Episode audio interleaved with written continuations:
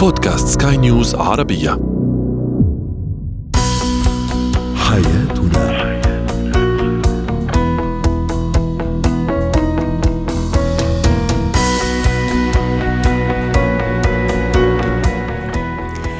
مستمعينا الكرام أهلا بكم معنا إلى حياتنا فضاؤكم اليومي الذي يعنى بشؤون الأسرة وباقي الشؤون الحياتية الأخرى والذي يمكنكم الاستماع إليه عبر منصة سكاي نيوز عربيه dot com سلاش بودكاست وباقي منصات سكاي نيوز العربية الأخرى. شاركونا عبر رقم الواتساب 00971 معي أنا آمال شابه اليوم نتحدث عن العنف بالوكالة. بمعنى حين يقع الأطفال ضحايا العنف ضد النساء أو حتى ضد الآباء أيضا عندما ينتقم الأب من أمه عن من عفوا من زوجته عن طريق إلحاق الأذى بأولادها أو العكس أيضا بالنسبة لبعض الأمهات تنتقم من زوجها عن طريق إلحاق الأذى بأبنائه اللي هم أبنائها أيضا. بالنسبة للفقرة الثانية زينة الحياة نتحدث عن السن المناسبة لتعلم طفلي للغة ثانية غير لغته الأم وأخيرا اتكاد مجالس النساء. هو وهي.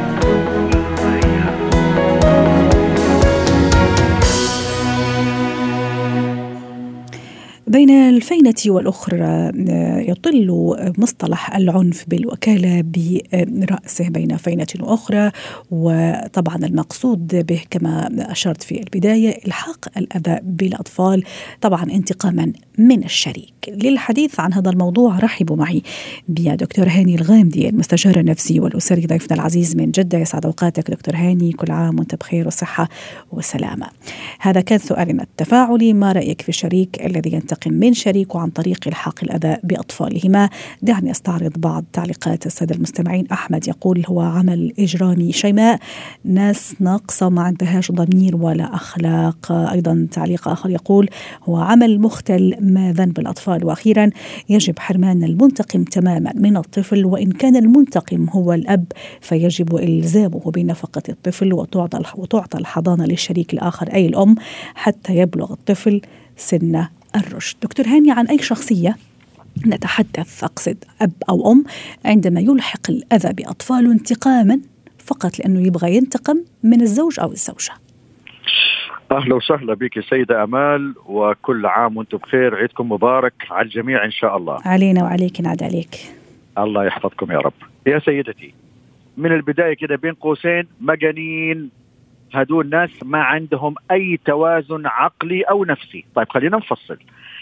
الطفل أبو سنتين وثلاث سنوات وأربع سنوات الطفلين لما بيكونوا بيلعبوا مع بعض يا مال ويكون في بينهم لعبة. واحد منهم يخطف اللعبة من الثاني يقوم الثاني إيش يعمل؟ فيه يخبطوا على راسه يقوم يتضاربوا يمدوا إيدهم على بعض. أليس كذلك؟ هذا بيحصل ما بين الأطفال وبعدين بنفرع بينهم بنبعدهم لا يا حبيبي لا يا مش عارف مين ونجيب له لعبة ثانية عشان نلهي بها لو جاز التعبير. المشكلة لما نفس الأمر هذا ينسحب على كبار ويتحول الأطفال إلى هذه اللعبة يلي كل واحد يتنازعها لو جاز التعبير صح. بل والأدهى والأمر إنه يا ريته يحافظ على هذه اللعبة إنما يكسرها كمان. يعني الطفل أبو ثلاث أربع سنوات عنادا في الطفل الآخر يروح يكسر اللعبة يقول له لا أنا ولا أنت. هذا لو كان هذا التفكير تفكير إجرامي عند هذا الطفل وهذا أمر مستحيل. فما بالكم باشخاص كبار يحولوا هؤلاء الأبناء إلى وكأنهم شخوص بدون أرواح وكأنهم جمادات ويبدأوا يضروهم ضر مباشر إضرار مباشر بحيث إنه أنا أخبط الولد على راسه عشان أتفرج فيك وأقهرك وأحرق لك دمك. بالله عليكم. هذا شخص عنده توازن عقلي مستحيل. هذا شخص ما عنده أي توازن عقلي. ما بدنا نقول مجانين بين قوسين زي ما قلتها جزافا ولكن يقينا بانه استصدار القرار بهذه الطريقة في إنه أنا اقهر الطرف الآخر من خلال أمر ما لهش علاقة ابدا في إنه هو ينقهر عليهم. هذا أعتقد إنه و... هذول فاقدين للتوازن العقلي أو النفسي. طيب لو حصل هذا الأمر حقيقة القوانين اليوم دكتور هاني معلش قبل ما يحصل معلش سامحني قطعت كلامك. هل في مؤشرات مثلا توحي لي أنه ممكن شريكي راح ينتقم مني بهذا الطريقة أو شريكتي تنتقم مني؟ نعم يا سيدتي يوجد.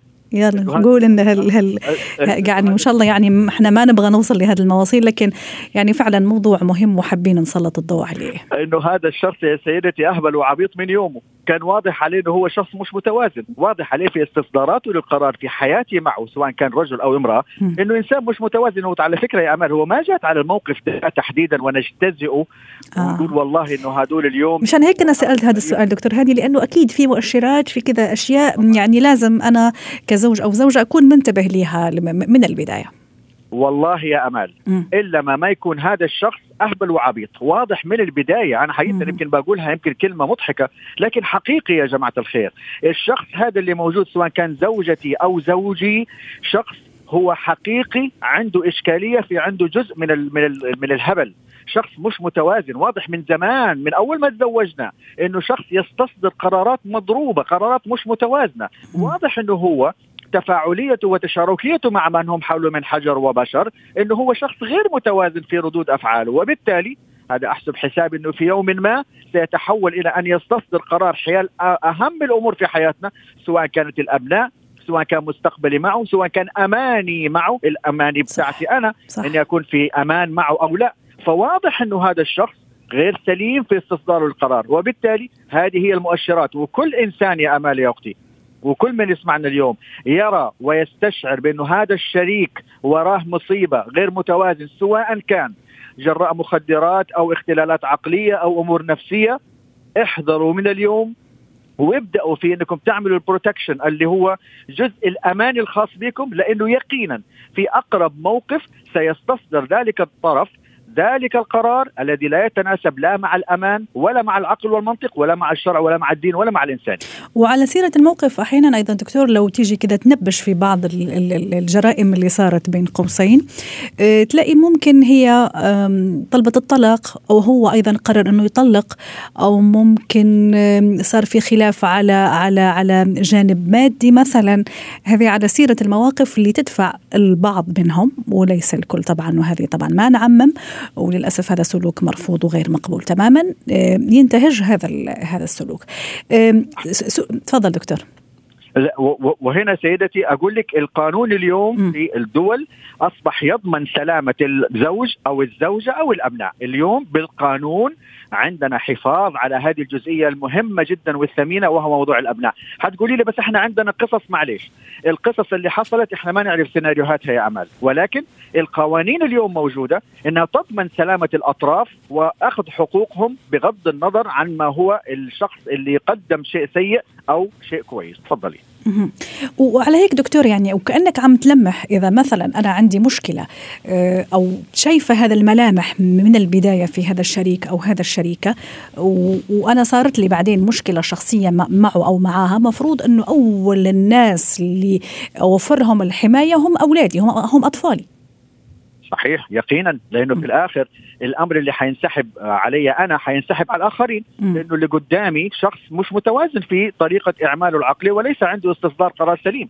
وقد يكون الأمر أحيانا ترى هناك ملامح لبعض الأشخاص قد يبدو لك أنه شبه متوازن. ولكن في المحك يظهر عليه واضح جدا إنه شخص غير متوازن في استصدار القرار في بعض المواقف. مع زميل عمل مع شخص في الشارع مع تصرفاته مع أهله فبالتالي في لحظة غضب ممكن أحيانا في لحظة نعم. انفعال. نعم أو. اللي هي الحالات الغضب هذه اللي هي اللي, اللي, يعني يدمر فيها كل شيء لا هذا ينخاف منه. هذا معليش. يعني قصدك اليوم أقوم أتطلق منه؟ لا يا أختي ولا يا بنتي أنا ما ما بحرض أحد على الطلاق اليوم. طبعا ولا نحن. حطي في بالك أو حطي في بالك أنه ترى قد يكون هناك موقف حيكون في رد فعل صدمي لك وبالتالي قد تكون القرارات غير سليمة وهنا يأتي دور القانون زي ما إحنا ذكرنا. شكرا لك دكتور هاني الغامدي المستشار النفسي والأسري على ساعتنا اليوم. كنت معنا من جدة. زينة الحياة.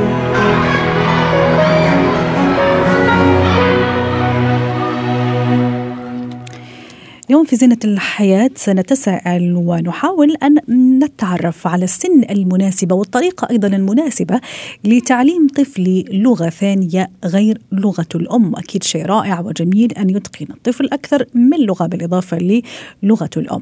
للحديث عن هذا الموضوع رحبوا معي بالدكتورة ريما بجاني الاستشارية التربوية والأسرية ضيفتنا العزيزة من بيروت. يسعد أوقاتك يا دكتورة وكل عام وأنت بخير وصحة وسلامة ينعاد عليك. قبل فترة كنا عملنا موضوع على أهمية اللغة الأم. um? أهمية إتقان أو عفوا إتقان الطفل للغته الأم بغض النظر عربي فرنسي إنجليزي يعني هذا اللغات.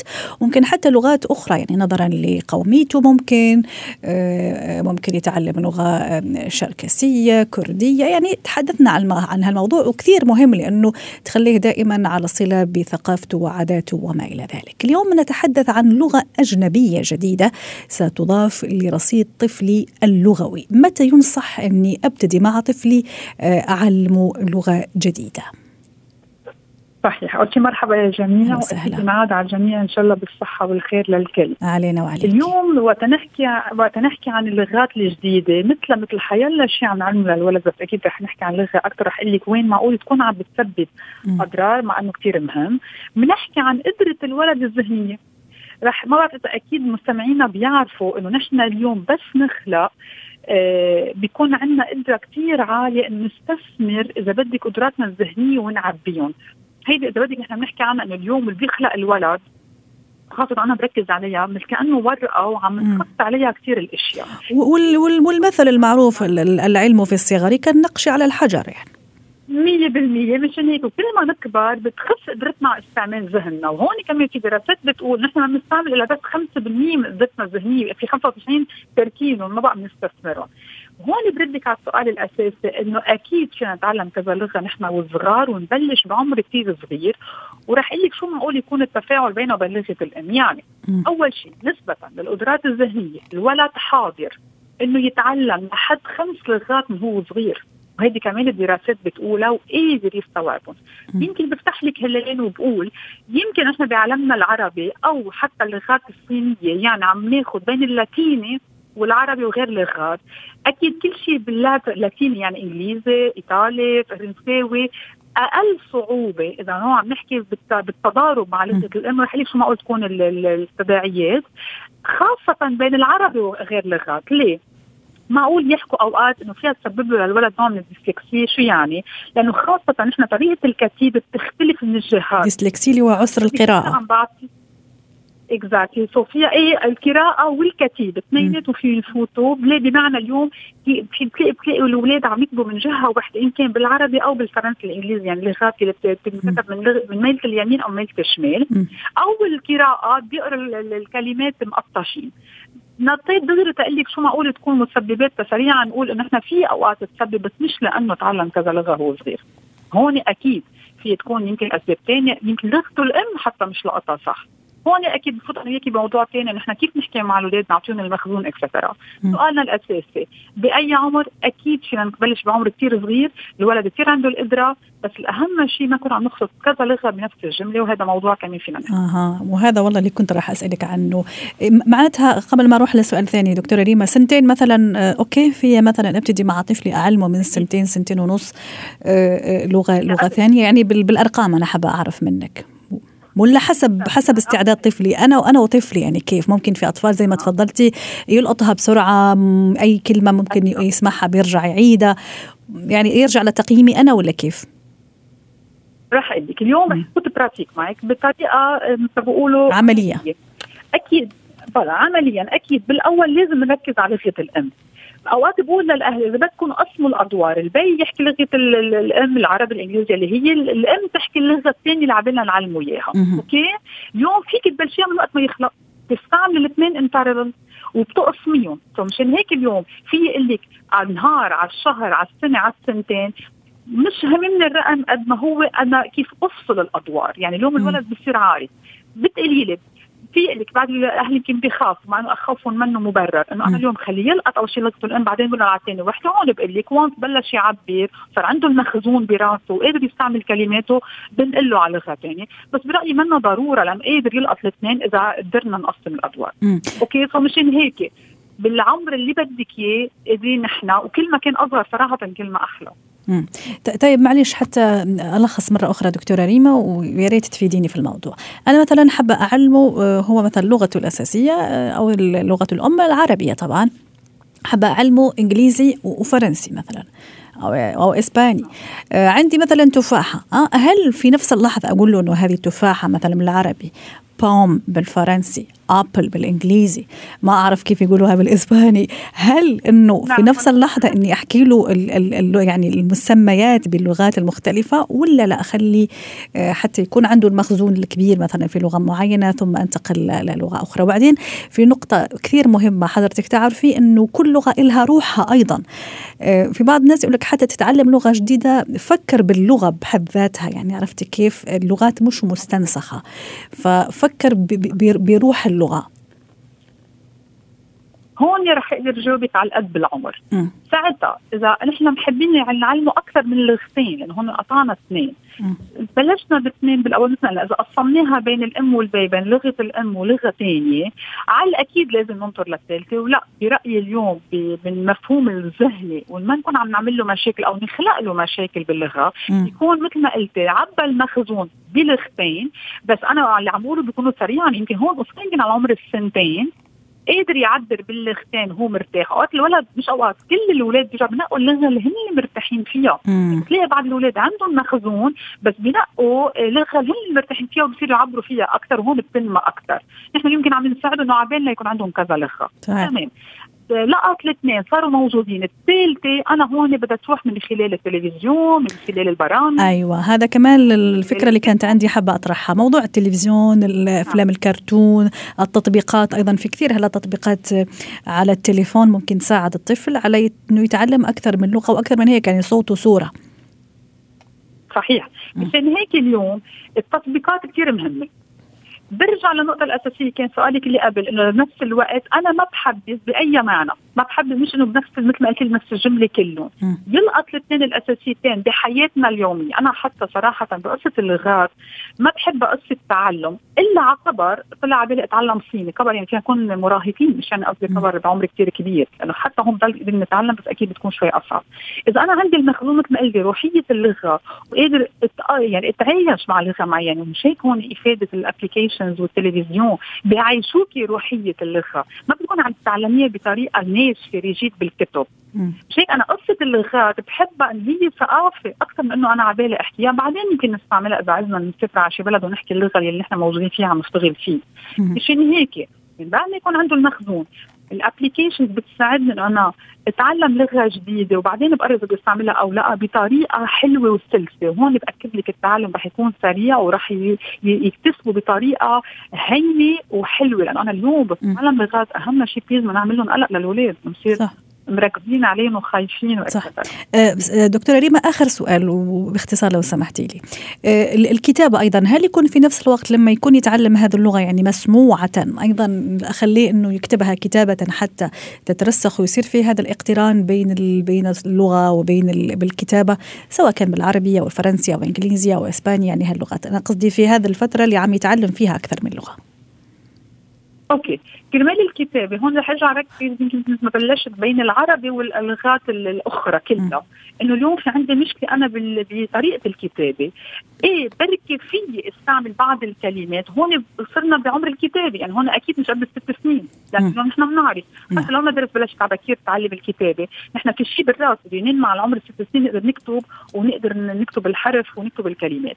هون وصلت خلص عمر متقدم. لقط اللغة إذا بدك من خلال السمع واللفظ. بعدين بدي بلش الصورة بعدين بدي بلش الكتابة تحت الصورة بعدين بتبلش أنا أكتبها. هيدي أكيد الطريقة أنا بشدد عليها تيو يقطع فيها سموثلي وبعدين يقرر يكتبها هو.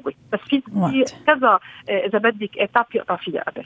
شكرا لك دكتورة ريما برجاني على كل هذه الإيضاحات والمشاركة القيمة. كنت معنا من بيروت ويسعد أوقاتك. اتكات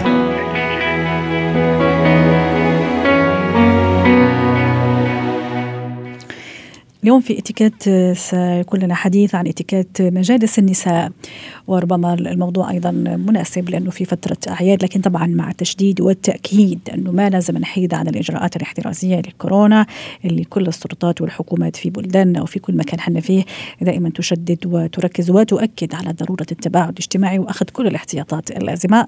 عندما نضطر لنكون يعني ملمومين طبعا بأعداد تكون مدروسة وتكون محددة.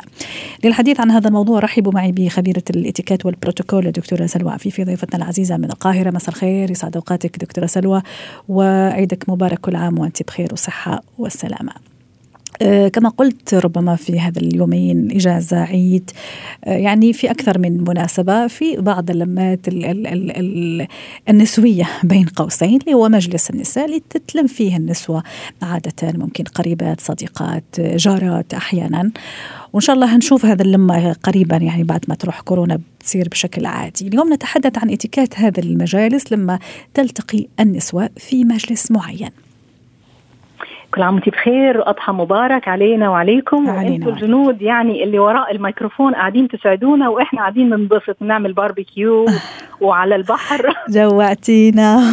آه والله نتمنى تكونوا معنا بس يعطيكم ألف عافية. يلا وكأن وكأننا أكلنا. آه بالصحه والعافية. آه مثل ما ذكرتي طبعا آه فلا ننسى إنه لا زال هناك في فيروس. آه ومستمر معنا شوية. إن شاء الله يا رب تزول هذه الغمة. لذلك أنا دائما أنادي بأنه لو في تجمعات تكون في الأماكن المفتوحة مم. وغالبا يمكن الأماكن الساحلية تكون فيها هذا هذه الفرصة يعني في الحدائق أو مثلا على الشاطئ أو كذا. إنما لو تكلمنا تحديدا على المجالس النسائية طبعا هي هدفها الترفيه هدفها التواصل في موضوعات مشتركة. الستات أحيانا بيحبوا إنه يعني ياخذوا حريتهم شوية يمكن في غير وجود الرجال مثلا يعني ومع ذلك يعني من واقع خبرتي أنا أقول إنه في هذه التجمعات تكون فيها مختلف الثقافات صح. ومختلف المستويات ربما مثلا خليني نقول إنه صاحبة الدعوة هي شخصية اجتماعية فممكن يكون اللي حاضرين يكونوا مختلفين أصلا ولكن هم متوافقين معها فهنا لابد أن نحترم أصحاب. صاحبة الدعوة هذه أول شيء. آه كمان لازم خلينا نمشي على قاعدة بنسميها ABC قاعدة أولا أنه آه المظهر ماذا أختار لملابسي؟ نختار الملابس اللي هي بنقول dressy casual يعني لا هي مبالغ فيها في الرسمية أو مبالغ فيها في اسمحي لي أقول يعني مثلا العري مثلا. هذا ليس يعني ليس هذا المطلوب من هذه الجلسة. آه أيضا إنه لابد أن يعني نتفق هل هي ديش بارتي يعني كل واحدة ستحضر طبق مثلا معين وبالتالي نتفق على الأصناف التي سنحضرها. في البداية لابد أن صاحبة الدعوة تدعو الحضور بس يعني يكون قبلها بفترة معينة على الأقل أسبوع ولابد من تأكيد الحضور أيضا من قبل المدعوات. دكتورة سلوى هل مثلا ضروري على صاحبة الدعوة أنه مثلا تبلغ مين راح يجي؟ لأنه ممكن أنا زي ما تفضلتي ممكن في شخص من في سيدة من السيدات ممكن أنا ما كثير يعني على وفاق معها ممكن حتى يعني تفاديا لأي مشاكل وممكن حتى ما تفسد اللمة والجلسة هل لازم تبلغ؟ أو ممكن أنا اللي أسأل مين راح يجي في هذا الجلسة أو في الاثنين صح. شوفي هو ممكن أنا أبلغ أقول مثلا أنه مجموعة من الأصدقاء في البعض تعرف تعرفينهم والبعض لا تعرفينهم. م. وممكن المدعوة تسأل لا مانع أبدا. وأصبح الآن يعملوا إيه؟ يعملوا في group مثلا على الواتساب أو على أي application لهذه الدعوة مثلا. gathering of كذا فمن خلال هذا ال gathering أو المجموعة نعرف من سيحضر أو من لن يحضر مثلا. فهذه طريقة. هنا أثناء الجلسة مهم أن نراعي بعض السلوكيات. بعض الناس يعني اولا ممكن تلاقي سيدة هي تسيطر على الحديث. أه. تكون هي مسيطرة على الحديث. هذا غير مستحب بالنسبة للجميع. أو تلاقي كل اثنين منزويين وقاعدين يتكلموا مثلا. في موضوع معين.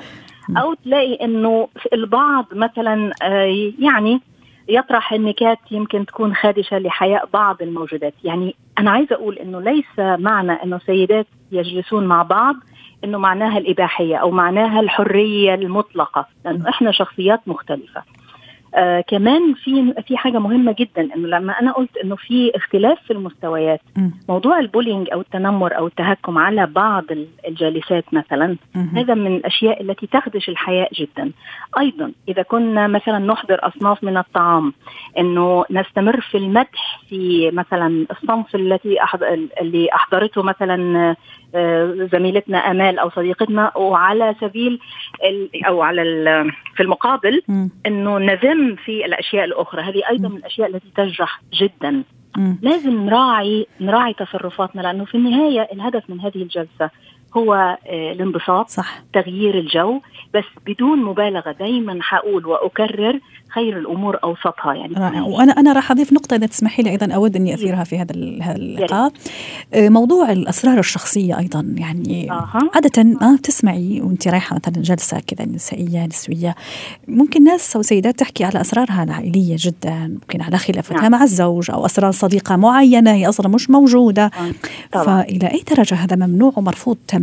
في مثل هذا المجالس 100% مرفوض ومحرم أيضا مم. على فكرة حطي كمان تحتها خط حتى على الشخصيات العامة مم. فعلا يعني مش معنى إنه فلان شخصية عامة أو ممثل أو. فنان أو أو إنه مباح إنه نقول طيب. والله شوفوا عمل إيه وطلق وتزوج صحيح. وعمل و- وعلى ذكر الشخصيات العامة حتى نختم هذا الوقت يدهمنا وحتى مش شخصيات عامة أحيانا صرنا نشوف أنه طبعا مع وسائل التواصل الاجتماعي التصوير وسناب شات والمنصات ومدري إيش أحيانا ممكن من غير ما ياخذوا إذني أنا بلاقي حالي مثلا على سناب شات أو أنا متصورة وحاطين صورنا فهل من الضروري أيضا أني أطلب الإذن من الموجودات حتى ناخذ صورة ولا كيف العملية؟ كل عام وأنت بخير مرة أخرى وكفيتي ووفيتي معنا اليوم. شكرا لك.